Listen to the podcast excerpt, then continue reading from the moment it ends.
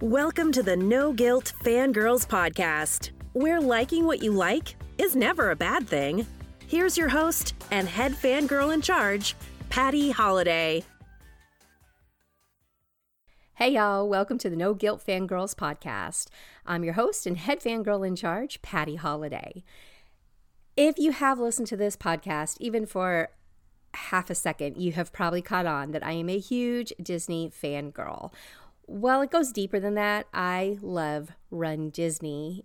Probably, well, I can't say more, but I talk about it an awful lot.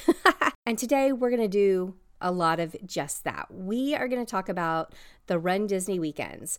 The runDisney weekends are special events held at Disney World every year, a place where you can get your fitness on, along with a healthy dose of pixie dust. If you signed up for the races but need a little help navigating this special type of racecation, then look no further. We've got a Run Disney 101 for you with answers to your runDisney FAQs. Now, I do consider myself an expert in runDisney. I've been running since 2011. I've gone to pretty much every single race weekend. However, I'm not a mind reader and I can't predict things.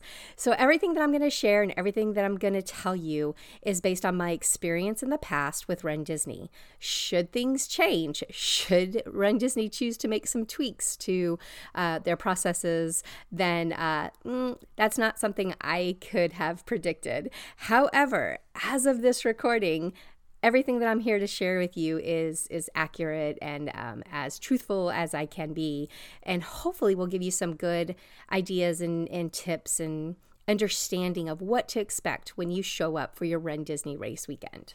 All right, you ready to go? We got a three part series for you, so make sure you tune in and check out each one.